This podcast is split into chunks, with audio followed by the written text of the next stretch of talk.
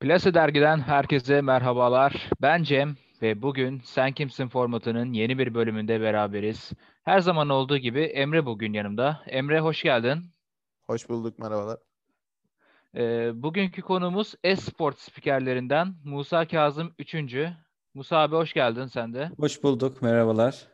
Teşekkür ederiz öncelikle programımızdaki teşrif ettiğin için. Ben teşekkür ederim, sağ olun çağırdığınız için. Ee, dilersen hemen de başlayabiliriz abi. Tabii ki başlayalım. Abi formatımızın adı az önce de söylemiştim zaten e, bilindiği üzere de sen kimsin? Hı hı. Ee, biz de seni tanımak isteyen dinleyicilerimiz adına sormuş olalım. Sen Tamam. kimsin? Ee, ben Musa Kazım 3. 22 Eylül 1991 Kastamonu doğumluyum. Diş hekimiyim. 2014 yılında İstanbul Üniversitesi Diş Hekimliği Fakültesinden mezun oldum. Sonrasında aynı üniversitenin restoratif diş tedavisi bölümünde yani kaba tabirle dolgu bölümünde e, doktoraya başladım. 2015 Şubat'ında. Sonrasında işte bazı yaşanan olaylar ve e, bazı sıkılmalar sonrası e, bir ara mesleği değiştirme, başka bir şey yapma konusunda fikirler edindim böyle kendimce. E, bazı planlamalar yaptım ve e, spikerlik kapısı açıldı. İlerleyen dakikalarda detaylandırırız yine bu geçiş sürecini. E, 2017, 2016 Eylül, Eylül ya da Ekim ayı gibi işte TV Spor'da başladı spikerlik hayatım. Sonrasında o gün bugündür devam ediyor. Maç geldikçe anlatıyoruz. Tabii diğer mesleğimi de bırakmadım bu arada. Bazen öyle sorular geliyor bana ya da merak edenler oluyor. Acaba diş hekimliğini bıraktı mı sadece spikerlik mi yapıyor diye. Hayır, her ikisini de bir arada götürmeye çalışıyorum. Evet, güzel tanımlama için de teşekkür ederiz abicim.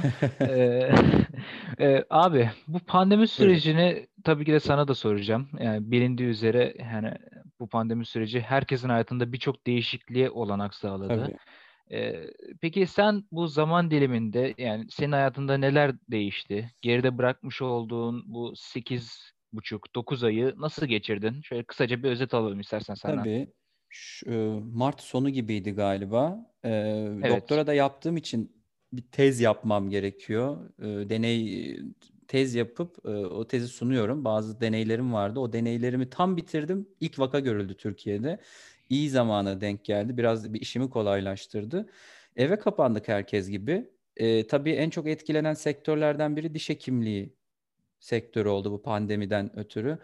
Ee, çünkü çok rahat bir şekilde hasta bakıyorsunuz. Ee, ve e, kullandığınız materyallerden, aygıtlardan yani cihazlardan ötürü e, olası bir COVID pozitif hastaya baktığınız zaman onu sonraki hastalara ve e, hastanede çalışan diğer insanlara bulaştırma riskinin söz konusu. Haliyle tam bir lockdown'a girdik yani. Hekim olarak, diş hekimi olarak hiçbir diş hekimi çalışamadı dışarıda. O pandemi sürecinin büyük çoğunluğunu evde geçirdim ben de haliyle. Aynı zamanda kızım da var. Ocak 2019 doğumlu. Allah Ee, o bağışlasın. doğdu. Allah olun. Amin. bağışlasın. Amin. Teşekkür ederim. O doğduğundan e, o zamana kadar da pek onunla verimli zaman geçiremiyorduk. E, ben sürekli maç anlatıyorum. Hafta içi çalışıyorum. E, eşim bir yandan çalışıyor. O da fazla izin yapmadı. Bir şekilde hayatımızı idame ettirmemiz lazım. E, o nedenle sürekli çalıştığımız için ona da zaman ayıramıyorduk. Pandeminin en büyük yararı çocuğumuza bakabilmek oldu. E, Evde çocuğumla zaman geçirdim. Ama onun dışında hani kitap okudum ya da ne bileyim dizi izledim. O tarz şeylere çok e, şey yapamadım. Odaklanıp o tarz şeyler, etkinlikler, aktiviteler gerçekleştiremedim. Daha çok kızımla vakit geçirdim. Kızımı biraz daha tanımış oldum. Biraz daha babalık duygusunu hissettim. O da bir babası annesi olduğunun farkına vardı biraz daha. Çünkü sürekli sabah işe gidiyoruz işte eşimle. İlk olarak çocuğu anneanneye bırakıyoruz. Gün boyu çocuk bizi görmüyor. Anneanneyi annesi biliyor. Ee, biraz onu kırmış olduk en azından. Pandemi süreci genel olarak böyle geçti. Onun dışında hep evdeydim zaten. Herhangi bir ara e, bir Kastamonu'ya küçük bir tatil yaptım. Ee, pandemi süresince başka onun dışında bir şey yapmadım. Yani genel olarak evdeydim. Arada Esport'ta şeyler oldu. Klasik maçları falan anlattık. Belki denk gelmişsinizdir. Eski maçlardan işte bazı özetler, kesitler, sezon e, review'ları Evet. falan onları seslendirmeye gittik arada. Ee, ben normalde hafta içi 3 gün çalışıyorum. 3 gün hekimlik yapıyorum. Pazartesi, salı, cuma. Son dönemde cumartesiyi de ekledim. Yani ayda 12 gün, 14 gün falan hekimlik yapıyorum. O karantina döneminde sadece 3 gün falan çalıştım. Zaten hasta da yoktu. Git boş gidip boş döndük. Öyle geçti. Yani tezime bile zaman ayıramadım. Çünkü kafanızda bir pandemi var, hastalığa yakalanma korkusu var, aman ne olacak endişesi var, ekonomik e, bazı endişeler var. O endişeler olduğu müddetçe zaten bir şeye odaklanıp ı, yapamıyorsunuz planladığınız şeyleri. Öyle geçti. Abi senin açından eee, aslında bir yandan iyi bir yandan da dediğin gibi yan- te- tezin Aynen denk öyle. gelip gelmemesi de o yönden biraz seni etkilemiş Aynen ama ya, aynen. o Eğer- ailevi durum Hı. gayet iyi. Yok abi buyur devam et. Tabii tabii yani o eğer bitirememiş olsaydım ve bir anda karantinaya girseydik çünkü laboratuvara her gün gitme şansım vardı. Kapandı bir anda. Her yer kapandı yani. Her yerin kapısına kilit vuruldu. Ee, laboratuvara da gidemeyecektim. Bu vakte sarkacaktı. Bitmemişti çünkü işlerim. Ee, o nedenle tezimin süresi de uzayacaktı. Onu da bitirmeye çalışıyorum bir yandan. İşte bir yandan maç anlatmıyor, bir yandan hasta bakıp para kazanmaya çalışıyoruz ki hayatımızı döndürebilelim diye. Öyle bir e, sarmalın içinde gidiyor yani. Abi gerçekten en azından ailevi boyutunda hani dedin ya işte çocuk Maneviyatta. anneannesini e, maneviyatta kurtarma, kurtarmışsın yani evet Aynen. kendine müzik, film o yön yani bu süreçte Yok. çok ayıramamışsın ama Evet. maneviyattan kurtarmışsın. Bence en değerlilerinden bir tanesi. Onu başarıyor Ben da bence güzel abi. Hani ben mutlu oldum tekrardan. Ee, aile içinde tekrardan Allah bağışlasın diyorum herkes için. Sağ ol. Amin. Amin. Darısı size en hayırlı zamanlarda inşallah. İnşallah. Amin. Peki abi e, pandemi dışında gündelik ben sana soracağım. Yani izlediğin bir tür film, dizi veya sevdiğin bir müzik türü olarak e, neleri takip ediyorsun? Hı. Ya ben Türkçe pop dinlerim genelde. Ee, YouTube Premium aldım. Onu da çocuktan ötürü aldım. YouTube'dan çizgi film izliyor. Sürekli reklam çıktığı için her 5 dakikada bir o çizgi filmler bir saatlik olduğu için 5 dakikada bir çizgi film çıkıyor. YouTube Premium aldım. Onun da işte nimetlerinden faydalanıyorum. Türkçe pop dinliyorum daha çok. Arabada giderken dinliyorum. Çünkü Halkalı'da oturuyorum ben. İş yerim Mecidiyeköy'de. Maçı anlattığımız yerde Sarıyer'de. E, Bir saat yol sürüyor yani ne zaman bir yere gidecek olsam. Ee, öyle e, Türkçe pop dinliyorum daha çok. Onun dışında en son Brooklyn Nine-Nine izledim. Dizi olarak onu takip ettim. Ondan önce Game of Thrones izlemiştim. Yani çok böyle aşırı dizi, film kültürü olan biri değilim işin açıkçası. Yani eşimle arada böyle zaman geçirmek, zaman geçirme babında bir şeyler izliyoruz. En son Brooklyn Nine-Nine'ı bitirdim. Hatta bitirmedim. Netflix'teki 5 sezonunu izledim. 2 sezon daha varmış galiba. Belki siz de izliyorsunuzdur. Yok abi bende yok. Ya, çok önerdiler ama hiç bakmadım yani. Güzel ya, keyifli. Ben her bölümüne ayrı ayrı güldüm yani. Hoşuma gitti. Ee, tavsiye ederim. Böyle.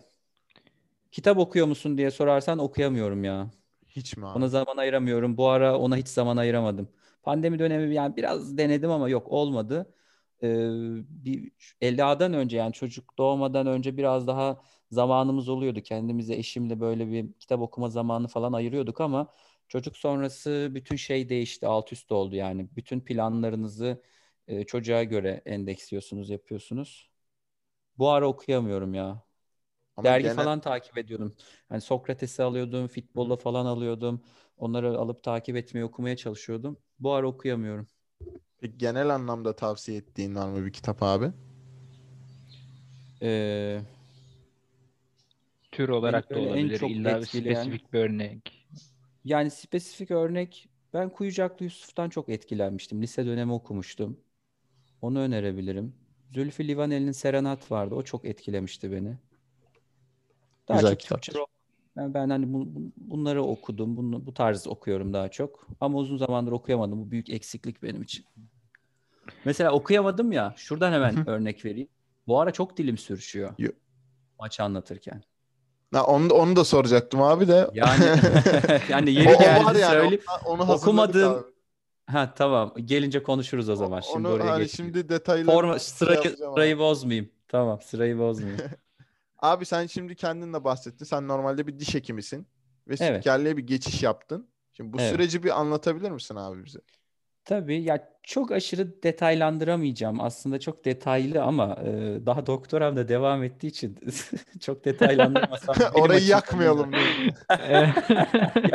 Umarım hocam dinlemez. Ee, şöyle doktoraya başladım. Şöyle oldu esasında. Ben uzmanlık sınavını kazanamadım. Tıpta hani TUS sınavı vardır ya bilirsiniz. Hı hı. Tıpta uzmanlık Evet. sınavı. Diş hekimliğinde de geldi uzmanlık sınavı. 2012'de falan galiba. Ee, biz o sınava hazırlandık eşimle birlikte. O ara çıkıyorduk. Ee, e, sonrasında da hani uzmanlık sınavını kazanıp ikimiz de bir yere yerleşip sonra da evleniriz diye planlıyoruz aklımızdan. O kazandı, ben kazanamadım. Kontenjan çok düşüktü çünkü bizim girdiğimiz zaman. Ve sınav senede iki kez yapılırken ben girdikten sonra bire düştü. Şimdi evlilik planı yapıyoruz. E şimdi bir kız istemeye gideceksin. Oğlan ne iş yapıyor? İşte daha uzmanlık sınavını kazanamadı. Şöyle böyle falan olmasın. Ben de hani kazanmış bir şekilde karşısına çıkayım kayınpederin, kayınvalidenin diye istediğim için kazanamayınca bir down oldum. Eşim restoratif diş tedavisini kazandı Çapa'da. Beni de orada seven hocalar vardı. Gel diyorlardı, doktoraya gel diyorlardı. Bizde hem uzmanlık sınavı var hem de doktoraya girebiliyorsun. Uzmanlık sınavını sınavı kazanıp e, uzmanlık eğitimini alıyorsun. Uzmanlık eğitimini alırken bir de para kazanıyorsun. Ba- maaş alıyorsun devletten. Ama doktoraya girersen, benim şu an yaptığım, doktoraya mülakatla giriyorsun. E, girmen daha kolay. Ama para kazanmıyorsun. Herhangi bir sigortan falan yatmıyor. Ve süresi de belli değil. 6-7 sene sürebiliyor. Biraz hocanla senin arandaki iletişime bağlı. Eşim orayı kazanınca ben de dedim ya yalnız bırakmayayım. Birlikte olalım, birbirimize destek oluruz. Ben de doktoraya girdim. Aynı üniversitenin aynı bölümüne, restoratif diş tedavisine. Sonrasında e, yani genel olarak hani şey iyi, iyi zaman geçirdik orada. Hocalarla falan aram iyiydi ama bazı sıkıntılar yaşadım ben. İşte bunları çok detaylandıramıyorum şu an. Bir takım sıkıntılar yaşadım kendimce. Ee, sonrasında bir bırakma isteği oldu bende doktorayı. Yani bir bırakıp gideyim, bir kafa dinleyeyim, başka bir şey yapayım. Yani mesleği bırakma noktasına getirecek bazı şeyler yaşadım. Onları yaşayınca bayağı canım sıkıldı. Eşim de o konuda bana destek oldu sağ olsun. Ben diyalog anlatım iletişimin afişlerini görüyordum. Ha bundan önce şey bir tane e, hekim arkadaşım vardı. Çocuk doktoru. Çocukluğundan bu yana pilot olmak istiyordu. Ben bunun peşine takıldım pilot olacağım diye. Bu e, THY şey alıyor. ikinci aday adayı pilot alıyor. Evet evet. Size maaş veriyor ve belki siz de araştırmışsınızdır. Maaş veriyor size iki asgari ücret ve sizi eğitiyor 18 ay boyunca. Sonrasında işte ikinci pilot olarak başlıyorsunuz. Maaşları da gayet iyi dolgun oluyor. Herhangi bir ücret ödemeden e, 10 sene 15 sene boyunca onun çatısı altında çalışma taahhüdüyle pilot olma şansına erişiyorsunuz. Bu arkadaş bu yola başvurdu. O esnada benim de kafam karışık. Ben de onunla birlikte hazırlanmaya başladım. O IELTS sınavlarına falan hazırlandım. O oldu pilot sonradan. Artık pilot oldu arkadaşım. Serhan diye bir arkadaşım. Ben o IELTS'ten iyi not alamadım. İngilizcem çok iyi değil benim. Speaking'im, listening'im aşırı iyi değil. Geçemedim ben o sınavı. Yine bir demoralizasyon oldu bende. Ya ne yapayım, ne edeyim? Bu sefer diyalog anlatım iletişimin afişlerini gördüm. Haziran ayı falan galiba. Haziran 2016 ya da Mayıs 2016. Gittim konuştum. İşte Barbaros Çıdal'la iletişime geçtim. Hani nasıl oluyor bu iş falan. Biraz araştırdım. Eğitim almaya karar verdim.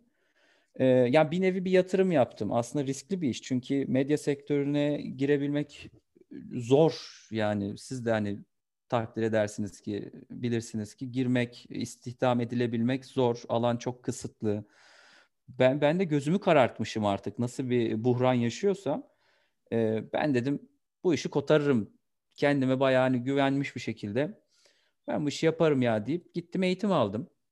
Önce bir 2-3 ay önce haber spikerliği işte prompterdan haber okuma ne bileyim ses, nefes, artikülasyon, diksiyon o tarz bir eğitim aldık. Onun akabinde Barbaros Çıdal'la 14 saat birebir eğitim aldım. Sonrasında eğitim bitti. Hocam dedim ne olacak? İşte ben dedim gittiğim çalıştığım kanallara söyleyeceğim. Hani stajyer olarak falan şey yaparlarsa çağıracaklar. ihtiyaç olursa. Tamam hocam dedim. Bekle Allah bekle bir şey yok. Çıkmadı. Yani kolay değil. Hani sektöre girmek kolay değil gerçekten. Çünkü sizin Evet. gibi isteyen çok insan var. Çok e, girmek isteyen, maç anlatmak isteyen, ne bileyim muhabir olmak isteyen, kanallarda, medyada yer almak isteyen çok insan var. Ve siz de onlardan birisiniz. E, haliyle herhangi bir dönüş olmadı. Ben yine bayağı moralim bozuldu, demotive oldum. Ya ne yapayım, ne edeyim falan diyorum böyle kendimce. Hani para da boşa gitmiş gibi hissediyorum. E, çünkü maliyetli de. Şimdi o eğitimler benim zamanıma göre daha da maliyetli. E, fiyat araştırmasını yapmıştım. Yani böyle bir, ne yapacağım ne edeceğim falan. Ben insanlara Instagram'dan, Twitter'dan, DM'den falan yürümeye başladım. Yine gözümü kararttım. Önüme Aman gelene- hocam. DM'den yürüyorum herkese. Ne bileyim işte Yusuf Kenan'a yazıyorum, Emre Özcan'a yazıyorum, Erman Yaşar'a yazıyorum. İşte aklıma gelen herkese yazıyorum. Melih Gümüşbıçak, Şansal Büyük hani bir yerden sağdan soldan bir mail adresi bir şey kanallara mail atıyorum falan. Ne görürsem az yazıyorum işte merhaba ben Musa Kazım Üçüncü falan filan. Herkese de e, aynı şeyi atıyorum. Aynı bir, bir format oluşturdum. Mesaj formatı. Sadece isimler değişiyor. İşte merhaba Melih abi, merhaba Erkut abi. Gerisi aynı. Erkut abiye e, Özgür Buzbaş'a mesaj attım. E, çok nadir dönüş oldu zaten. İnsanlara haliyle çok mesaj geldiği için her spiker, her spor medyasında yer alan kişi gelen mesaja dönmüyor. E, önce Emre Özcan dönmüştü sanırım. At bana bir CV dedi. Ben atamadım. Sonra tekrar beni yokladı. Sağ olsun ilk dönüş yapanlardan biriydi Emre Özcan. Attım. Sonra ama benim İngilizcem de çok iyi olmadığı için oradan bir şey çıkmadı sanırım. Bir tekrar geri dönüş olmadı. Özgür Buzbaş'a mesaj attım. Döndü sağ olsun Özgür abi de. Ee, sen bana bir demo at dedi. Biz Barbaros Hoca, Barbaros Çıdal'la bir demo çekmiştik. Maç sonu röportajı. Attım. Beğenmedi. Bu, bu başka bir şey var mı dedi maç anlatım dedi. Ben bunu beğenmedim dedi. Ya yok dedim elimde o esnada. Sonra tekrar iletişim kuramadık Özgür Buzbaş'la. Benim de aklıma Erkut Öztürk geldi sonrasında. O arada ben TVBU'ya yeni TVBU'ya yeni abone olmuştum. Yani şans eseri spor paketini de açtırdım. Çok da sporla aşırı iç içe değilim o arada. İşte uzmanlık sınavından yeni çıkmışım, evlenmişim falan. Spordan da biraz uzaklaştım esasında. Öyle bir dönemde ben spikerlik yapmaya çalışıyorum. Ee, yani o esnada bana mesela Chelsea'nin kadrosunu say deseniz ben sayamayabilirdim yani. Çok zorlanırdım. Biraz spordan uzak kaldığım bir dönemdi. Ee, Özgür Buzbaş'tan sonuç alamayınca Erkut Öztürk'ün sesini duydum TV'de. Aa dedim Kanal A'da Fransa Ligi anlatıyordu Erkut abi. Bir mesaj atayım ya dedim. Erkut Öztürk'ten de şansını deneyeyim. Şu an ona attığı mesajı okuyorum. 30 Eylül 2016'da atmışım. Saklıyorum hala Instagram'da. Merhaba Erkut abi nasılsınız? İsmim Musa Kazım 3. 1991 Kastamonu doğumluyum. Diş hekimiyim. Diyalog anlatımda işte sonuculuk spikerlik eğitimi, devamında Barbaros Çıtal'dan spor spikerliği canlı maç eğitimi almışım. TV bu spor için bu pozisyonda herhangi bir alım veya sizlerin yanında staj yapma imkanım var mıdır? Eğer uygun görürseniz CV ve demo çekimi yollamak isterim. İyi çalışmalar demişim. 30 Eylül'de bu mesajı atmışım. Bana hemen döndü Erkut abi. Tabii dedi bir mail adresi vermiş. Gönderebilirsin demiş. Göndermişim. İzledi beni aradı. Numarasını da paylaşmış. Beni hemen aradı. O an mesajı görünce valla mutluluktan uçtum. O anı hala hatırlıyorum. Böyle hasta arasıydı eski çalıştığım yerde. Hemen aradım. Musa dedi gel bir görüşelim. Dinledim dedi, beğendim dedi, hoşuma gitti dedi. Bir görüşelim dedi. Sonra gittik, görüştük. Böyle başladı TV bu işi. İsterseniz devamını da anlatayım. Hemen maç spikerliğine koymadılar beni. Önce orada bir antrenman oldu, çalıştım, editörlük yaptım, editör yardımcılığı yaptım. Öyle bir süreçten de geçtik. Ondan sonra maç anlattık. Yani şöyle bitireyim. Ekim 2016'da oraya gitmeye başladım. Mart 2017'de ilk maçımı anlattım. Aradan bir yıl geçiyor. Yok yok yıl geçmedi ya daha kısa. Daha kısa. Ekim 2016, Mart 2017. Ha. Yarım yıl. Yarım yarım yıl civarı evet. Evet. 3-5 ay falan bir çalışma süreci oldu. Ee, zaten şimdi de e, hemen hemen benzer bir şey soracaktım abi. O, Buyurun. onun üzerinde senin de söylemen güzel oldu. Ee, Buyurun. spikerliğe bu geçiş evresinde işte ilk iş yeriniz Tivibo olsun ya da e, hala da devam etmekte olan e-sportta da olsun. Ee, rol modeli E- aldığın biri ya da sana yol gösteren bu süreçte sana tavsiyeler veren e, birileri oldu mu? Yani Ta- şu hale tabii. gelmende. Sektöre gir ha, sektöre girdikten sonra diyorsun. Ya Evet, ben evet, herkesten kimle karşılaştıysam her spikerden bir şeyler edinmeye çalıştım. Ee, TVB'ye girdiğimde zaten sağ olsun. Ya oraya evet Özgür abinin onayıyla girdim elbet sağ olsun ama Erkut abi çok yardımcı oldu bana. Benim bir nevi mentörümdü. Hani hakemlerin falan mentörü olur ya. O benim Evet. mentörüm gibi, hocam gibi. Şurada şöyle anlat, burada bunu söyle, bak şurada şunu de. Tabii Barbaros Çıdal'ı es geçmemem lazım. Onunla bir nevi alfabeyi öğrendim ben. Yani işin basic'ini öğrendim. Ee, neyi nasıl söylemem gerektiği, az kelimeyle konuşmam gerektiği. işte tabirleri, e, yine kuralları, bazı şeyleri spikerliğe yönelik onunla işin temelini öğrendim. O bir temel attı. İlk öğrenim oldu yani benim için. Sonrasında Erkut abi orada çok destek oldu. Güney Mergen çok destek olmuştur. Onunla çok birebir kalıp sohbet etmişliğimiz vardır. Sektöre dair işte spikerliğe dair, maç anlatımına dair. E, o da çok destek olmuştur bana. Yani tabii tek tek sayarsam bitiremem. Benim Tabii. rol model olarak aldığım Erkut Öztürk, Yalçın Çetin, Gökhan Aptik bu isimler e, örnek aldığım, e, onlar gibi yapmaya çalıştığım kişiler esasında. E, ama tabii hani taklit babında değil de daha çok kendi tarzımı oturtmaya Tabii ki de. çalışıyorum. Bir tarz edindiğimi de düşünüyorum yavaş yavaş. Bu iş e, antrenman işi yaptıkça gelişiyorsunuz. Yani ben mesela geçtiğimiz haftalarda e, şeyde anlattığım, TV'de anlattığım bir maçın özetini buldum. Liverpool Sevilla maçı. Anlattığım ilk Şampiyonlar Ligi maçı bu arada. Liverpool Sevilla. Liverpool 2017-2018 sezonu. Sevilla ile 2-2 berabere kalmışlardı. O maçı vermişti Erkut abi bana. O maçtaki sesimle geçenlerde anlattığım bir maçın sesini karşılaştırdım. İnanılmaz derecede farklı. Ses değişiyor, anlatım değişiyor, anlatım kalitesi artıyor. Bir tarz oturtuyorsunuz. Ee, en önemli değişiklik de ses tabii. Daha toy geliyor ilk zamanlarda. Sonrasında sesin nasıl geliştiğini, nasıl daha spiker tonuna büründüğünü ve profesyonel bir tona büründüğünü görüyorsunuz. Evet abi zaten e, ben e, bu programa konuk olacağınızı öğrendiğim andan itibaren sizin de e, YouTube kanalınızdaki o maç anlatım videolarınızı, vloglarınızı izliyordum. Ha, ne E, güzel. beğendiğim buldun? e, tabii ki de yani ne, ben, estağfurullah benim yorum yapmam Gönül benim yapabilirsin. Niye canım? Olsun. Sizler için yapıyorum ben onu. Siz yorum yapın, eleştirin. Ona göre ne bileyim uzun gelmiş olabilir. Merak ettiğim bir şey olabilir. Ya ben şunu merak ediyorum abi. Bir sonraki vlogda ona değin diyebilirsin. E, evet merak ettiğim bir şeylerden biri de abi e, senin özelinde e, dinlediğin, izlediğin spikerler arasında böyle en beğendiğin veyahut da hiç unutamadığın e, bir replik var mıydı? Herhangi bir spikerden herhangi bir replik. En un- unutamadığım, şimdi 90'lı jenerasyon olduğum için 2000 UEFA Kupası finalini izleme fırsatı buldum haliyle. Evet. Kaç yaşımdaydım o zaman? 9-10 yaşımda. Ya akıl eriyor tabii. Hafızada kalıyor anlatılanlar. Levent Özçelik'in Haydi Oğlum. En çok aklımda Evet. kalan şey odur. Hala hatırlarım onu. Yani Haydi Oğlum. Haydi Popescu. Hı hı. Onun dışında düşünüyorum. Ben mesela şeyi çok severim. Ercan Tener yok böyle bir gol der ya. Ben, Evet. ben her güzel gol onu yapıştırıyorum biraz hani onu sevdiğimden. yok böyle bir gol. Yani var öyle bir gol hani yok değil. Hatırlıyorum. Ama işte Ağzımdan öyle istiyorum yani. İşte biraz nazire etmek derler ya edebiyatta vardır. Hı hı. Ee, onları taklit ediyoruz bir nevi. Ee, onu severim Ercan Tener'de. Yok böyle bir gol. Başka? Şimdi Ya. böyle direkt sorunca aklıma gelmedi.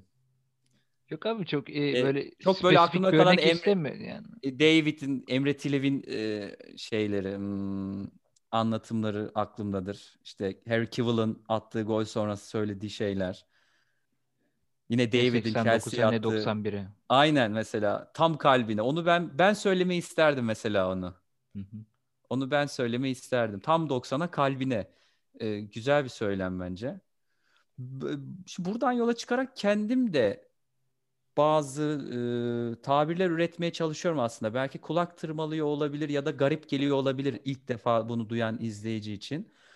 E, mesela La Liga'da niye niye böyle tabirler bulmaya çalışıyorum? Neden bak az önce bana ne sordun? Akılda kalan bir tabir anlatım var mı? Benim de İkonikleşmiş. aslında ikonik evet. Bir anlatımım ikonikleşsin, akılda kalsın, uzun yıllar unutulmasın. İleride birileri benim hakkımda konuşsun. Ya Musa Kazım 3. şu maçta şöyle şöyle demişti. Ne goldü ya falan diye hatırlansın. E sen şimdi UEFA Kupası'nı haydi oğlum Popescu diye hatırlıyorsun. Levent Özçelik aklıma geliyor benim. UEFA Kupası 2000 deyince mesela. Tamam Galatasaray şampiyon oldu eyvallah. Ama Levent Özçelik aklıma geliyor. Onunla özdeşleşiyor. İşte Leeds United maçında Galatasaray'ın attığı goller. Ercan Taner o maçtaki anlatımlar aklıma geliyor. Hani işte İlhan Mansız'ın attığı gol 2002 Dünya Kupası. Yalçın Çetin hemen aklıma geliyor. Benim isteğim insanların anısında birikebilmek biraz. Hem anı biriktirmek hem de insanların anılarında birikebilmek bu şekilde. Ben de öyle tabirler üretmeye çalışıyorum. Ne kadar oluyor bilmiyorum ama ve daha önce kullanılmış mıdır bilmiyorum ama geçenlerde mesela bir La Liga maçında Gerard Moreno'ydu galiba yanlış hatırlamıyorsam. Çok acayip bir gol attı. Böyle pozisyon hiç yok. Top tamamen savunmanın kontrolünde ama aldı, söktü, omzu vurdu, rakibini düşürdü, kaleciyi aldı karşısına attı golü. Ekmeğini taştan çıkardı dedim mesela. Aklıma öyle bir tabir geldi o an. Biraz da doğaçlama oldu. Bu, ben mesela bunu kullanacağım. Buna benzer gol olursa böyle kullanacağım. Benimle özdeşleşsin isterim. Abi bende şey var sadece. Ee, Bournemouth'un geçen sene son haftada Everton'ı yendiği maç var 3-1. Ha, evet. Ama o sırada Aston Villa son dakikada gol atıyordu. Bournemouth küme düşüyordu. Sen orada böyle 40 yıllık ben Born... gibi Bournemouth küme düşecekti. Bir üzüntü. evet evet. O, ya, o, o, o tiyatral şey, havayı da vermek isterim ben. Yani o maçı bir Bournemouth'lu gerçekten Bournemouth'a gönül veren bir Türk taraftarı izliyor olabilir. Ee, 3-1 öndeler ama küme düşüyorlar. E, onların gözünden biraz bakıp bir empati yapıp anlatmaya çalışıyorum. Geçen mesela bir Mislikom'da maçı anlatıyorum. Sakarya maçıydı. Son dakika takımın en golcü ismi Berk İsmail Ünsal Galatasaray'ın altyapısından yetişmiş. Son iki sezon en çok gol atan ismi. Adam son dakika kendi kalesine gol attı. Forvet edasıyla. Üzüntüyle anlattım mecburen. Yani senin orada o Bournemouth maçında söylediğin gibi anlattığım şekilde onu da öyle anlattım. Demek ki yapabilmişim bak senin dikkatini çekmiş. Demek ki becerebilmişim bunu. Sana geçmiş yani o anlatım. Abi bir Sevindim de bunu o yayında şey böyle sürekli değişiyordu. Ben şimdi Manchester United sempatizanı bir insanım. Şimdi hmm. Leicester United çekişmesi vardı işte. E, evet ilk, ilk 4, 4 şey yapma. Orada Aston Villa maçına geçti. Sonra Bournemouth'a geldi. Sen orada şeyi söyledin. İşte Bournemouth küme düşüyor çünkü Aston Villa gol attı. Ama bir üzüntü var orada. Evet. O mesela benim aklımda kalmıştı. Ve hani şey ben mesela Bournemouth'u da severdim. Eddie da çok severim. Ben de Ama severim. Ben de üzüldüm yani. Aynen. Bir de şey hani anlatan benim ya e, takım kümede kalsın ki ben ön plana çıkayım. Az önce söylediklerime yani işte benim çok spiker şansım yoktur. Spiker yıldızım düşük biraz. Ee, geçen işte Leicester City maçı anlattım. Ne Çağlar var ne Cengiz var abi. Şaka gibi. Şimdi Gökhan Aptik anlatacak iki hafta sonra. Çağlar da Cengiz de gol atacak. Onların şansı yüksek. Selam olsun buradan da Gökhan abiye. Benim biraz düşük o konuda spiker şansım. Yani böyle hatırlanmak güzel. Sevindim ama. Teşekkür ederim. Abi rica ederiz yani. Bir şeyler rica yapmaya çalışıyoruz abi. işte. Biz Dilimiz döndüğünce yani. o o atmosferi yansıtmaya çalışıyorum. Abi şimdi birazcık sana zor bir yerden soracağım. Eyvah. Şimdi sen bu yayın esnasında bir yayın kazası yaşadın mı veya bir gaf en azından hatırladığın? Ha, e, düşünüyorum. Şöyle ilginç bir şey, yani gaf konusunda cevap vereyim önce ilginç yaşadığım bir iki şey olmuştu. Bir şey geldi ekrana ama this meeting upgraded falan. Ha tamam gitti şimdi. Ee, bir yayın, e, Tibu'da bir Portekiz Ligi maçı anlatıyordu da boşta bulunup pardon demiştim. Anekdotu yanlış söyledim. Pardon yanlış söyledim gibi bir çıkış yaptım böyle boşta bulundum. Çok belki gaf gibi kabul edilmez ama benim aklımda kalmıştı. Yakın zamanda yaptım. Ee, La Liga maçında yaptım ve ya ilk defa böyle bir hata yaptım. Ben hani dikkat ederim bu konuda. İsim konusunda mümkün olduğunca oyuncuları ezberlerim. Çok hata yapmam. Top kimin ayağındaysa söylerim mümkün olduğunca ya da hani yanlış söylemem en azından. Ee, Valencia ile bir takım oynuyordu. Çok da maçı anlatıyoruz. Kusura bakmayın. Bir, bir hemen hatırlamam zor oluyor. Valencia'nın Valencia'nın bir maçıydı. D Smart'ta anlatıyorum. Şuradan bakayım. Valencia Levante. İki takımda da 5 numaralı futbolcu var. O an boşta bulundum tamam mı? Valencia'da 5 numara Gabriel Paulista. Gol attı. Kafa golü attı. Ben gayri ihtiyarı Levante'nin 5 numarası atmış gibi anons ettim. Anonsu yanlış yaptım. Karşı tarafın oyuncusuna gol attırdım. Valencia forması bile giymiyor oyuncu. Levante'nin 5 numarası gol atmış gibi. Valencia öne geçti. İşte golün sahibi şuradan Levante'nin 5'i kimmiş bakayım e, Nemanja Radoha yani çok da bilinmeyecek Radoha. bir adam değil. İşte ben rakam üstünden gittiğim için hemen Radoha'yı yapıştırdım. Yakın çekimde bir baktım Paulista. Özür dilerim. Arsenal'den gelmiş böyle. hata yani bence çok büyük bir hata. Yapmamam lazım. O seviyede bir maçta yapmamam lazım ama yaptım. E, gaf olmadı ya. Hani ağzımdan küfür müfür çıkmadı ya öyle bir Yok şey hani gafta derken hani o yan mesela bu tarz anlattığınız bir örnekten bahsediyordum aslında. Ha, bu, bu oldu en son. Böyle çok maddi hata düşünüyorum. Düşününce de gelmiyor. Ha pandeminin pandemi dönüşü ilk maç. Ee, Des şeyde Saran'da Esport'ta ee, hangi maçtı o bakayım. Haziran'da mı döndük biz? Bochum St. Pauli'ydi galiba. Şey ilk, ilk Bundesliga. açıldığı maç. Bundesliga 2. İlk açıldığı İlk maç. açıldığı Aynen. o maç, hafta hatırlıyorum. bana bir görev geldi. Bundesliga 2. Ee, Robert Jul diye bir futbolcu var. Ben de yani aslında hazırlanırım. İyi de hazırlandım ama oyuncuların hani bazen ismine çok böyle bakmazsın ve okundu yazıldığı gibi okursun ya. Adamın adı Zuli diye yazılıyor ama Z'sinde şapka var. O J şeklinde okunuyor. Orhan Ulucu odayı bastı. Adamın adını yanlış söyledim. Adam gol attı. Orhan Ulucu odayı bastı. Lan Musa sana ulaşmaya çalışıyorum. Şu telefonuna baksana diye bayağı bir sitem etmişti bana. Meğer onunla bir daha önce röportaj falan gerçekleştirmiş. Hani bildiği de bir futbolcu. E, adamın adı Jul. Ben de çalışmamışım. Yine hata işte. Jul diyeceğime Zuli diye anlatıyorum adamı. Hata yaptık öyle. Adamın adı öyle çıktı. Orhan abi çok ciddi şekilde uyarmıştı beni. Ya öyle isim hataları falan oldu. Mesela Sheffield konusunda bir hata yapmıştık. O- Oradan uyarı gelmişti. Sheffield deyip kestirip atıyormuşuz. Sheffield. Ee, Ha, herhalde bunlar İngilizce yönelik. çok aynen telaffuza yönelik e, bazı hatalarım oldu. Hani şöyle düşünüyorum yaptığım hataları. Başka e, dil sürçmesi falan oldu ya. Bu pandemi dönemi çok yordu bizi. Pandemiden dönüşte maçlar hep günlere yayıldı ya. Hemen her gün maç anlatıyor gibi bir hale geldik biz. O dönem çok maç anlattık ve din, zaten hani pandemiden çıkmışız. Kafa olarak, psikolojik olarak etkilenmişiz. Biraz yordu beni o dönem. O dönemin sonlarına doğru e, Temmuz sonuna doğru falan artık her maçta böyle dilim sürçüyor. E, anlatamıyorum. Anlatamıyor gibi hissediyordum kendimi. Yorulmuştum. Konsantrasyonumu kaybetmiştim. Bir dinlenmeye ihtiyaç vardı. O ara öyle isim hataları, dil sürçme hataları falan yapmışımdır. O kadarcık da olur ya. abi ya. O, ya, evet, tolere edilebilir belki ama şu Gabriel Paulista olayı çok vahim bir hata. Bunu yapmamam lazımdı. Yine spiker şansım abi. Spiker şansımı diyeyim artık. Ne diyeyim? Benim çok yok ya spiker şansı. Bakalım.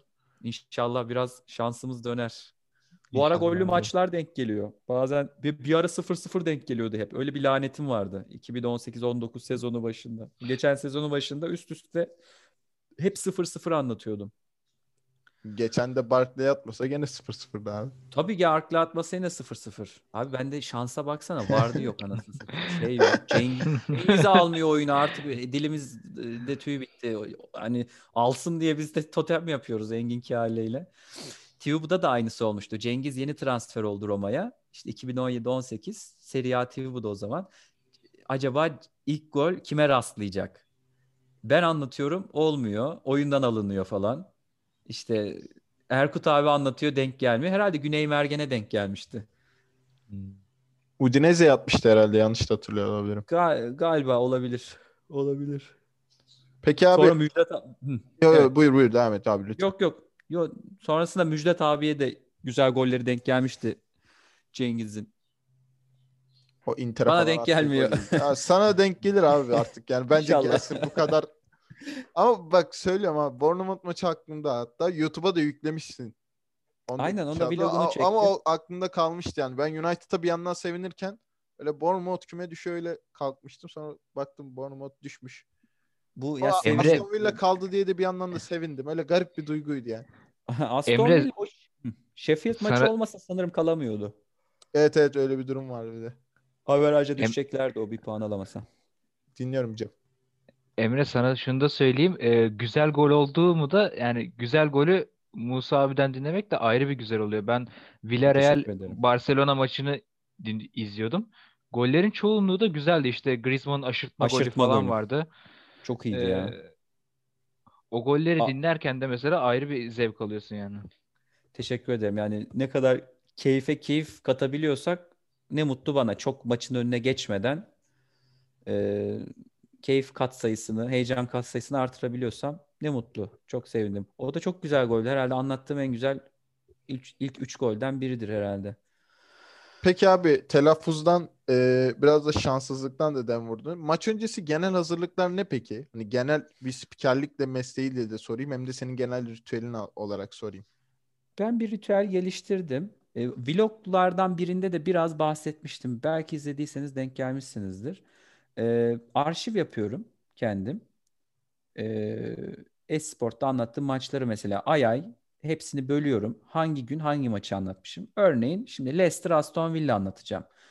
Yakın zaman bize İngiltere Premier Ligi'nden örnek vererek gideyim. Hı hı. Premier Lig yayıncı kuruluşu bize 30-40 sayfalık bazen 50 sayfalık falan bir PDF yolluyor. O PDF'i baştan sona şöyle bir okursan, bir göz gezdirirsen maç öncesi ekstra bir hazırlığa çok gerek kalmıyor. Hani hakeminden bireysel oyuncuların tek tek nerede ne yaptıklarına dair, kaç gol, kaç asist yaptıklarına dair her türlü bilgiyi sana veriyor Premier Lig. O açıdan Premier Lig'e hazırlık yapmak daha kolay oluyor. Hani zaten maçları takip ediyorsan e, maçı anlatman çok rahat oluyor. Ben onları İngilizceye çeviriyorum gelen bilgiyi. Şey Türkçe'ye çeviriyorum düzelt yanlış söyledim. Türkçe'ye çeviriyorum. Bir Word sayfası açıyorum. Ben hiç yazarak çalışamıyorum. Çünkü el yazım çok kötü benim. Yazdığım notu okuyamıyorum. Hata hata yapabiliyorum sonrasında. O doktor Doktorluktan şey gelmedi. Bilmiyorum olabilir yani. Öncesinde de kötüydü. Yazım hiç iyi olmadı. Ee, Word dosyası açıyorum. Önce iki takımla alakalı son maçlarda ne yapmışlar? Hani ritüel dedin ya. Ritüelim o. Yani alıştığım bir format var. O formatta hep e, hazırlıyorum maç dosyalarımı, maç anekdotlarımı ve nerede, ne zaman, hangi bilgiye ulaşmak istersem onun o bilginin sayfanın hangi tarafında olduğunu biliyorum. Önce ev şey yazıyorum. iki takım kaç maç yapmış? İşte aralarında 10 kere oynamış. 5'ini biri kazanmış, 3'ünü biri. En son işte şu sahada oynanan maçı kim kazanmış? İşte en son atıyorum Aston Villa ne zaman yenmiş? Leicester 2014'te. Leicester City King Power'da en son ne zaman kazanmış? Geçen sene işte 4-1 bilmem ne. Golleri şunlar şunlar atmış. Bunları diziyorum. Altına ev sahibi takımla alakalı önce anekdotları diziyorum. Bir sayfa falan bu oluşuyor. Ee, ev sahibi takımda da işte önce geçen sezon ne yapmış? Transferler, sakat oyuncular. Onları da hep sırayla diziyorum ki yani baktığım zaman kağıda baktığım zaman hemen göreyim. Nokta atışı anekdotu bulup sağda bilgiyi veriyorum. Benim önümde 4-5 sayfa not oluyor. Hiç bu kadar not e, not çıkaran spiker yok benim gördüğüm kadarıyla. Yani böyle kalabalık notlarla gelen spiker çok görmedim. Bilgisayar üstünden okuyorlar onlar. Biraz daha rahatlar. Hani bunu şuna da bağlayabiliriz. Ben sınava iyi hazırlanmaya çalışan bir hep öğrenciydim. Kötü hazırlanırsam kötü hissederdim sınavda kendimi. Biraz ineklik var bende. E, maç anlatımlarında da öyle. Çalışmadan gidersem çok kötü hissediyorum kendimi ve iyi anlatamayacağımı düşünüyorum. Öyle öngörüyorum. Öyle olmasın diye önceden hazırlığımı yapıp e, gidiyorum. 4-5 sayfa not çıkıyor haliyle. Ev sahibi takım. Bireysel oyuncu şeylerini de yazıyorum. Oyuncularla alakalı notlar. Sırasıyla işte kalecilerle alakalı, savunmadan bazı isimlerle, önemli isimlerle alakalı bireysel anekdotlar da oluyor. İşte Vardy Geçen sezon üst üste 8 maç gol atmış. Bu maç yok sakat. Çağlar işte Altın Ordu'dan geldi bilmem ne. Geçen sezonun en çok başarılı pas yapan oyuncusuydu Leicester City'de. En çok şut bloklayandı. Artık bu ezberimde bunlar. maç anlattıkça ezberime de e, kazınıyor. Bir başka Leicester City maçı daha anlatırken ne yapıyorum? Bir önceki Aston Villa maçına gidiyorum. Oradan copy paste yapıyorum. Değişmeyecek bilgiyi. Maç hazırlığı genel olarak böyle oluyor benim. Konuk takım aynı şeyleri konuk takım içinde yapıyorum sırasıyla. Ondan sonra da ev sahibi takımın hocası, konuk takımın hocası, maçın hakemiyle alakalı bilgi bu kadar. Ee, hocalarla alakalı maç öncesinde söylemiş. Onları da böyle bir paragraf yazıyorum içlerine. Yeri geldiğinde bilgiyi sıkıştırıyorum araya.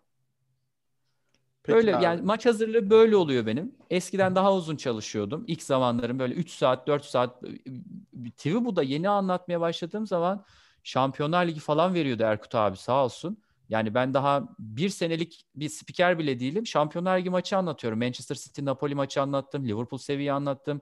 Juventus anlattım. Barcelona, Real Madrid Bayern... Dortmund da anlattın abi sen galiba. Real Madrid Dortmund anlattım. Grubun son maçıydı. Çok keyifli maçtı o da. Yani baba maçlar geliyordu. Onlara böyle 4-5 gün falan e, çalışıyordum. Önceden başlıyordum çalışmaya. Şampiyonlar Ligi'de size press kit veriyor. Press kit'te de envai çeşit bilgi var. O da yeterli oluyor size. Ee, hani belki yine merak edenler olabilir. La Liga'ya mesela markadan çalışıyorum. Marka English diye bir onun sitesi var İngilizce. Ya da İspanyolcasını açıp onu İngilizceye çeviriyorum Google Translate'ten. hemen Google Chrome'da eklenti var ya bastığından bütün sayfa dönüşüyor. Evet. Ee, oradan e, İspanyolca, İngilizce güzel çevrildiği için birazcık bilgi edinmiş oluyorum oyuncularla alakalı, hocalarla alakalı. La Liga çalışması da öyle oluyor. Premier Lig'e böyle çalışıyorum. Hani diğer Bundesliga 2 Bundesliga ile alakalı çok güzel yine anekdot veriyor size Bundesliga şey veriyor sanırım o federasyondan geliyor galiba. Onları bize editör arkadaşlar atıyor maç öncesi. Ekstra çok bir şey çalışmanıza gerek kalmıyor. Böyle maç anlatımında da maç anlattığım zaman da şeyi takip ediyorum. Takip ettiğim siteler var. Genelde Maçkoli'yi takip ediyorum. Sağ olsun hani onlar da büyük emek veriyor. Online oradan takip ediyorum. Yazmıyorum kim gol attı, kim ne yaptı falan diye. Oradan takip ediyorum. Ya da Bundesliga'nın resmi internet sitesinde canlı maç anlatımı oluyor. Mesela bu pandemide 5 oyuncu değişikliği geldi ya. Abi 5 evet. tane oyuncu bir anda değişiyor mesela. 3 bir takımdan, 2 bir takımdan. A4'e ben not alamıyorum o esnada. Kim girdi, kim çıktı? Kafa karışıyor. Yakalayamıyorsun. Bazen kamera açısı da iyi olmuyor. Yakalayamıyor reji ışıklı tabelayı. Resmi internet sitesinde yazıyor onlar. Resmi internet sitesini takip edip oradan söylüyorum değişiklikleri. Maç hazırlığı, maç anlatımı genel olarak böyle oluyor. Soracağınız bir şey varsa yine de cevaplayabilirim bununla alakalı. Abi zaten o 5 değişiklikten sonra hocaların da artık kafası karışıyordu. Yani sizin de o yönden zorlanmanız bence normal. çok normal benim için yani. çok kağıtta yer kalmıyor bir de ya. Ben küçük kağıda yazıyorum. Resim defterine yazmak lazım. Maç ya 11'ini yazıyoruz ya. Yer kalmıyor kağıtta. Peki abi senin bu şu anki daha da devam edecek uzun süre de bu dönemdeki spikerlik hayatındaki ha, inşallah. en çok anlatmaktan keyif aldığım maç hangisiydi? Bir de hmm. böyle şu oyuncunun maçını anlatınca uçuyorum işte mükemmel falan dediğin o oyuncu kim? Hani atıyorum bazılarında De Bruyne oluyor, Ronaldo oluyor. Hani sen mesela atıyorum Manchester City De Bruyne geldi. Manchester City maçı Kevin De Bruyne'u seviyorsun mesela. Onu hangi oyuncu o yani? Ondan bahsediyor. Şu an tam Anladım. soramadım. Biraz heyecanıma Anladım. Yok yok hayır estağfurullah. Anladım demek istediğini.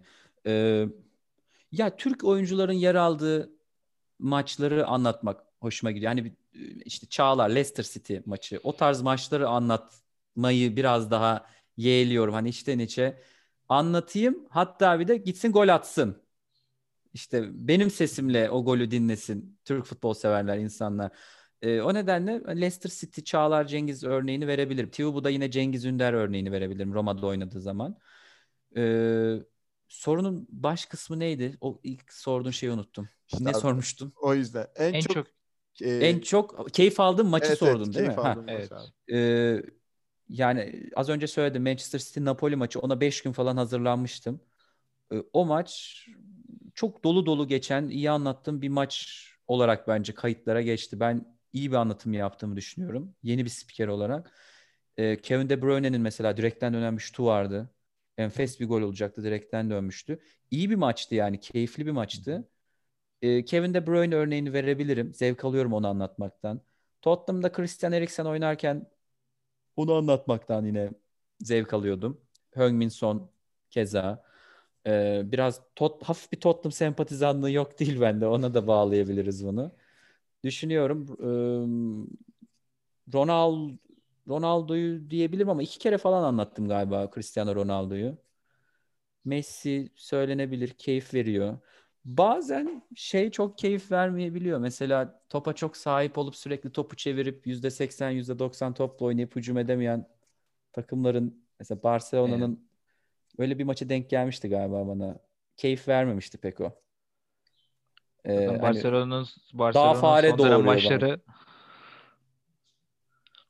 Biraz öyle galiba. Ben çok izleyemedim ama geçen sene işte o vlog çektiğim zaman da bir iki maç denk gelmişti. Başka keyif Peki. alarak anlattığım maç. Ben Bundesliga iki maçlarından keyif alıyorum bu ara biliyor musunuz? Bundesliga o kadar, 2. O kadar acayip futbol oynanıyor ki. Ee, biraz seyirci de geldi. Seyirci de alıyorlar yüzde yirmi, yüzde otuz. Ee, bir tane 4-2 biten bir maç anlattım ama top hep oyundaydı. Yani inanılmaz bir futbol oynandı. Abi futbol menajerda bile cadı kazanı olarak geçiyor Bundesliga'yı. Öyle mi? yani futbol yani... şeyler o bloklar forumlar arasında öyle geçiyor. Hmm. Herkes her şeyi yapabiliyor çünkü.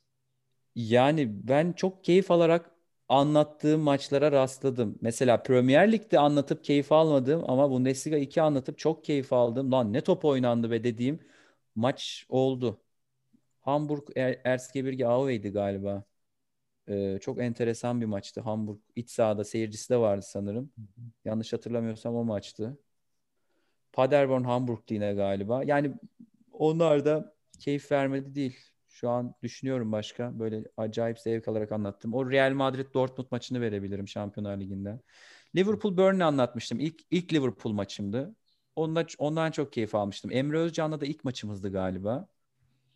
4-2 bitmişti. Geç 2018 yok 2018-19 sezonu. City'nin şampiyon olduğu sezon. Liverpool'un Liverpool, yetmedi. Evet. Aynen 4-2 yendi. Burnley 4-2 yendikleri bir maç vardı. O, o keyif vermişti. Ya çoğaltırsın şeyleri de şimdi bunlar yani. aklımda kalanlar bunlar. Peki abi Emre de sordu e, en sevdiğin oyuncu kim gibi ya da anlatmayı sevdiğin futbolcu kim? Oyunculardan girdik. O halde öyle devam edelim. Tamam. E, klişe klişe bir soru soracağım. Ama e, sen de fikrini almış olalım. Tabii. Abi Messi mi Ronaldo mu? Messi mi Ronaldo mu? Ben her ikisinden de ayrı zevk alıyorum ya ama son dönemlerde yaptıklarıyla ve başardıklarıyla herhalde Cristiano Ronaldo'yu bir iki adım daha ön plana çıkarırım diye düşünüyorum. Yani, e, senin yani sevdiğin zor bir lige gidip mi yoksa senin ben sevdiğin isim yoksa senin daha iyi bulduğun mu? Ha yani ikisini de seviyorum ama daha iyi hangisi dersen herhalde Ronaldo diyeceğim. Ronaldo, Ronaldo dersin. Evet. Güzel. Bak en azından ikiye bir olduk abi. Güzel. Evet evet. Emre de Ronaldo'cudur. Ben Sen biraz daha Messi, ben Messi sempatizanıyım. Anladım. Ee, peki abi, e, az önce de sordun hani hafif bir Tottenham sevdam var falan diye. Ee, bunu soracağım sana. Hani tekrar Tottenham cevabını alır mıyım bilmiyorum ama hani Avrupa'da sempati duyduğun veyahut da desteklediğin, onun başarısında mutlu oldun. Mesela e, Emre de başta bahsetmişti. Manchester United'ı hmm. destekliyoruz diye. Ben de bir Manchester United taraftarıyım mesela. Küçüklüğümden beri, Ferguson zamanından beri. Ee, senin böyle desteklediğin, sempati duyduğun bir takım var mı? Varsa bu Tottenham mı? Yoksa başka bir takım da söyleyebilir misin? Yani Tottenham'ı seviyorum. Farklı bir çekimi var. Anlattığı maçlarla alakalı olabilir. Belki yine 2018 19 19 sezonundaydı. Yeni statlarına geçmişti. O mesela beni etkilemişti. Ee, bir sem orada galiba kazandım o sempatiyi. Pochettino'yu da seviyordum esasında ben. Yani kısıtlı imkanlarla takıma Şampiyonlar Ligi finali falan oynattı adam. Ee, artı Mourinho sempatizanlığı da var biraz. O da şimdi birleşince daha çok arttı o e, ilgi alaka. Uzun zamandır da Tottenham maçı anlatmıyorum. Burnumda tutuyor vallahi işin açıkçası. Ee, Tottenham ayrı bir ilgim var. Onun dışında Manchester United taraftarıydım ben de. Ben Arsenal'ı da severim bu arada. Benim kuzen kuzenimle dayımın oğluyla çok içli dışlıyız. O da Arsenal taraftardır. Spikerler arasında da bilirsiniz Arsenal, Liverpool çok sevilir. Evet. Ee, bir Arsenal Manchester United sempatizanlığı vardı küçükken. Yavaş yavaş herhalde Tottenham'a bıraktı yerini. Avrupa'da başka Borussia Dortmund'u severim. Fransa'da Lyon'u severim. Hollanda'da Ajax sevdiğim takımlardandır. İlk göz ağrılarımdandır. İlk anlattığım maçlardan biri Cruyff Arena'da bir Ajax'ın oynadığı maçta Ajax Kopenhag maçıydı. Yani oradan da bir e, şey arttı, ilgi alaka arttı. O Delichtlerin, Kasper Dolberg'lerin falan e, ön plana çıktığı. Zaten o takımın hepsi dağıldı. Dönemlerde. O takım zaten inanılmaz bir takımdı ya. İnanılmaz bir takımdı yani. yani. Son, son halkası da United'a geldi Van de Beek. Evet. Başka da kalmadı. Atalanta mesela 2017-18'de çok öyle hani sempati anlamında değil de beğendiğim anlattım da 2-3 kere İtalya Ligi'nde de denk gelmişti. Çok beğendiğim e, bir kadroya sahipti. Yine Sampdoria aynı şekilde. O takımın oyuncuları zaten Atalanta'nın yaptıkları ortada. O takımın oyuncuları iyi yerlere geldi. E, bunları örnek verebilirim ya. Ha şunu şunu da söyleyeyim. Çok maç izleyemiyorum ben. E, Hani tamam diyelim Tottenham'ı sempati duyuyorum dedim ama en son ne yaptı desen zorlanırım yani. İşte en son 3 3 maçları var gerçi. Benim maçımdan önceydi. Ee, geriye dönüp tekrar maç izleme şansım olmuyor. Vakit bulamıyorum. Yani sizi bile neredeyse tekrar reddet reddedecektim ama ayıp olacak. Yani kendimi kötü hissedeceğim. Bir emek sarf ediyorsunuz. Reddetmek istemedim ve bir şekilde zaman ayırdım. Zaman ayırabilmem çok zor oluyor gerçekten. Yayın başında bahsettiğimiz sebeplerden ötürü Haftanın hemen her günü çalışıyorum. Sadece iki gün boşluğum var. Eşim çalışıyor, filyasyona gidiyor falan. Ee, o nedenle zaman ayırıp Sen maç izlemem izlemem biraz zor oluyor. Evet abicim. Yani e, şu kısıtlı zamanında da bize yer ayırdığın için sana bir kez daha teşekkür ederim. Ben beni çağırıp davet ettiğiniz için bu podcast'te beni çağırdığınız için ayrıca teşekkür ederim. Sağ olun. Kendimi ee, tanıtma, ifade etme imkanı buluyorum sayenizde. Sağ olun. E, zaten yavaştan da programımızın sonuna doğru geliyoruz abicim. E, Olur. Çok e, kısa, seni de çok fazla zorlamadan. Estağfurullah. E, küçük bir e, tavsiye mesajı isterim senden. E, böyle ilerleyen yıllarda bu sektörde bir yer edinmek isteyen ya da spikerlik mesleğini yapmak isteyen genç arkadaşlarımıza ne gibi bir tavsiye edebilirsin? Ee, yani ken, bunu soran arkadaşlar Instagram kullanıcıları, Twitter kullanıcıları oluyor. Ee, kendi yolumu önerebiliyorum elbet. Ee, ben diyorum böyle böyle bir yoldan geçtim. Böyle bir merhaleden geçtim. Hani dilersen sen de yapabilirsin. Ama sektöre girmek zor. Bence üslup çok önemli. E, iletişim kurabilme e, çok önemli. Yani doğru kelimeleri, cümleleri seçip hedeflediğiniz kişiye düzgün şekilde onu aktarabilmeniz lazım. Az önce Erkut abiye e, attığım mesajı okudum size. Hani mümkün olduğunca evet. kibar, naif, iyi bir üslupla yaklaşmaya çalıştım ki geri dönüş alabildim. E, bundan bahsediyordu Erkut abi zaman zaman bana. Hani öyle mesajlar geliyor ki böyle kötü üslupla yazılmış, e, kendini iyi ifade edemeyen mesajlara haliyle geri dönüş olmuyor. O nedenle Hı-hı.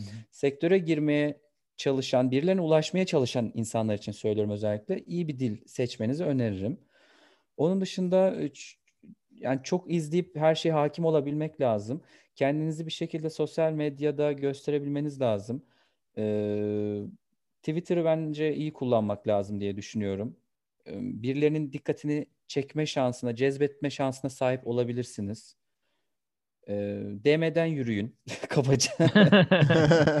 Ama öncesinde hani ben bir eğitim aldım sonuçta. Eksiklerimi mümkün olduğunca gidermeye çalıştım. Ses, nefes, artikülasyon konusunda çok sıkıntılarım, hatalarım vardı. Belki hani bu podcast izleyen yine hata bulabilir ayrı konu ama çok vahim durumdaydı daha iyi bir hale getirmeye çalıştım.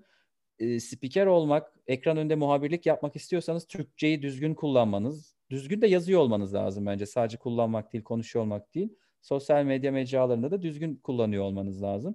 Türkçeye, dile hakim olmanız bence gerekiyor.